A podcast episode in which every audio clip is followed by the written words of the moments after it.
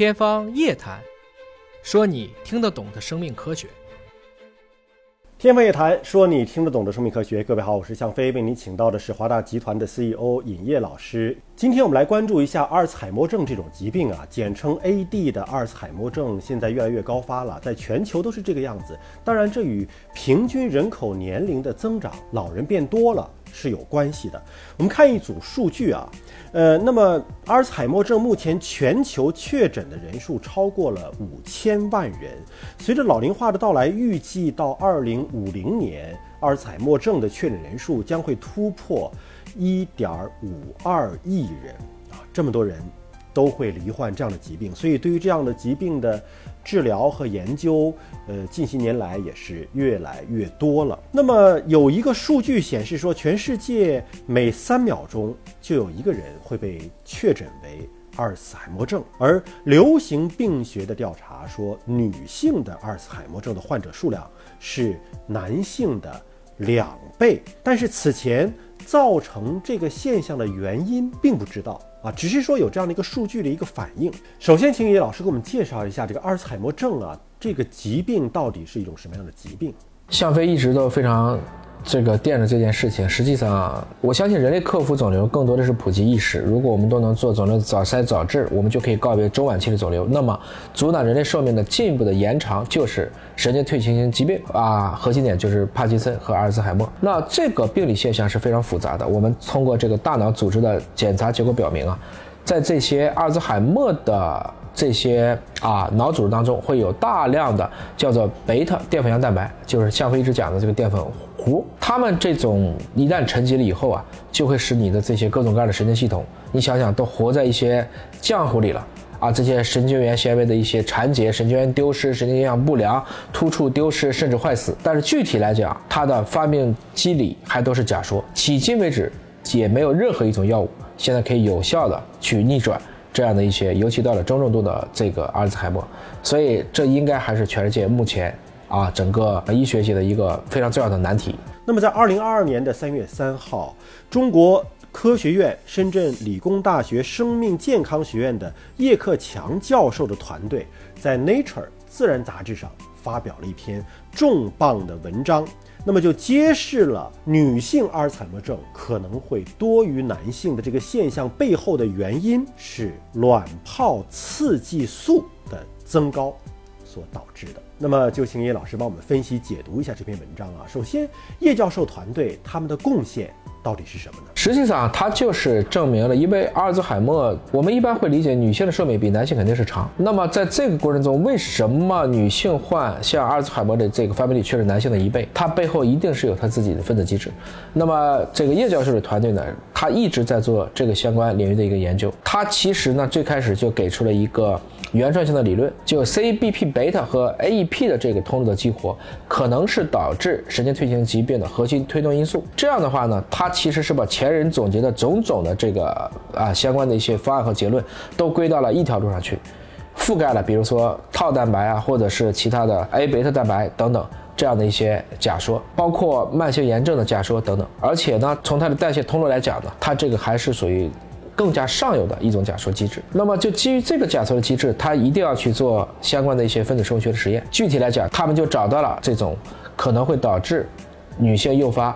阿尔兹海默的一个核心的物质，就是这个啊，叫做 FSH。那么他们就最后找到了这个 FSH，算是一个强烈的致病性因素。那么我们都知道，女性其实这个是有一个啊绝经期的，在绝经期的前后，那这个 FSH 它的体内的含量会急剧的升高，特别是很多会高到十倍以上。而其实男性来讲呢，他这个水平较他年轻的时候，一般来讲，同样的岁数，他只能高大概三倍左右。那么急剧升高的这种 FSH 和神经元表面的 FS 受体之间，它就会激活刚才讲到了这个 CBP 贝塔和 AP 的通路，进而会引发啊对应的一系列的包括 A 贝塔的增加、套病理的改变，导致最后可能诱发了阿尔兹海默的一个高发生。具体是如何验证的？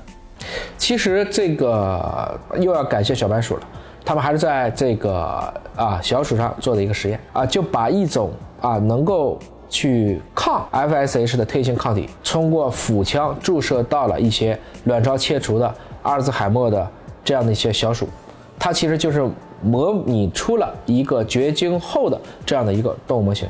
但是因为它打的是抗体嘛，它实际上就阻断了 FSH 的这样一个作用，就使得刚才讲到的它这条通路不能被激活，从而降低了这个小鼠的啊病理行为。同时，他发现这些小鼠的认知水平也得到了一定程度的恢复，这是一个实验。第二个实验呢，他把刚才这个小鼠神经元当中的 FS。当中的 FSH 的受体基因敲除了，这样的话，即使有 FSH，它也不能跟受体结合，从而无法激活该通路。发现，哎，也能够去减轻这些小鼠的病理症状，加强它记忆的恢复。第三个呢，他们继续的又把刚才这条通路敲除，从而使得没有这个通路了。他们发现呢，也会降低这些小鼠的相关的病理性的改变。最后呢，给予这些疾病小鼠模型注射外源性的 FSH，后来发现呢。不管是公的还是母的，只要你给它打这个 FSH，都会增加了这种阿尔兹海默的病理性改变。那么，最终这篇文章得出的结论是什么呢？这些结论呢，其实都给出了一个比较清晰的信号，也就是说，女性围绝经期的这 FSH 的急剧升高啊，我讲的是跟男性相比十倍到三倍，和受体相结合并激活特定通路 CEBP 贝塔 AEP 通路，实际上就会导致女性。更容易啊罹患阿尔兹海默。我们既然找到了一个跟此相关的激素啊，那是不是能够人为的增加或者减少这种激素，从而来干预阿尔兹海默症这种疾病的发生呢？啊，应该来讲，所有的东西只要你知道路了，我们就可以在这个路上去设卡，说不定这就是一个比较好的啊，可以去用于不仅仅是治疗。甚至在早期是不是可以进行预防或干预？因为不管是多复杂的事件，它的背后可能都会有一条相对简单的规则。在主导。如果我们可以把类似的这样的一些上游的信号都搞得比较清楚，那就不仅仅是去解释阿尔兹海默的问题了。像其他的一些复杂性的疾病，特别是跟衰老相关的，也许都跟这些激素啊或者其他的一些要素相关。还是考虑几个大的问题，就比如说我们的神经系统、免疫系统、内分泌系统，到底在一个点上它的发病率突然升高的物质变化是什么？我只要知道了这个物质的变化，通过这个点去剥茧抽丝，想必就能有一个不错的结论。那么，这种单一激素的人为的增加或者减少的干预，有没有可能产生什么样的副作用呢？我相信还是会的。这就是说，其实每一个科学家呢，也都有自己的 bias。那也就是说，我们必须听更多人的意见，也需要进行啊更严谨的一个设计啊，特别是这个开展临床前研究到临床实验的一个过程。还是那句话，我们可以去大胆的假设，但应该去小心的求证。归根结底呢，我相信啊，只要我们意识到问题了，那么办法一定还会比困难多。阿尔兹海默症，我个人做过基因检测啊，可能我在老年的时候罹患这种疾病的风险是比较高的。当然，我现在是很乐观的来看待这一切，因为有这么多的学者、科学家们在做这个领域。的研究，相信在我可能发病的时候，已经有药物可以治疗了吧？好了，感谢您关注这期的节目，下次节目时间我们再会。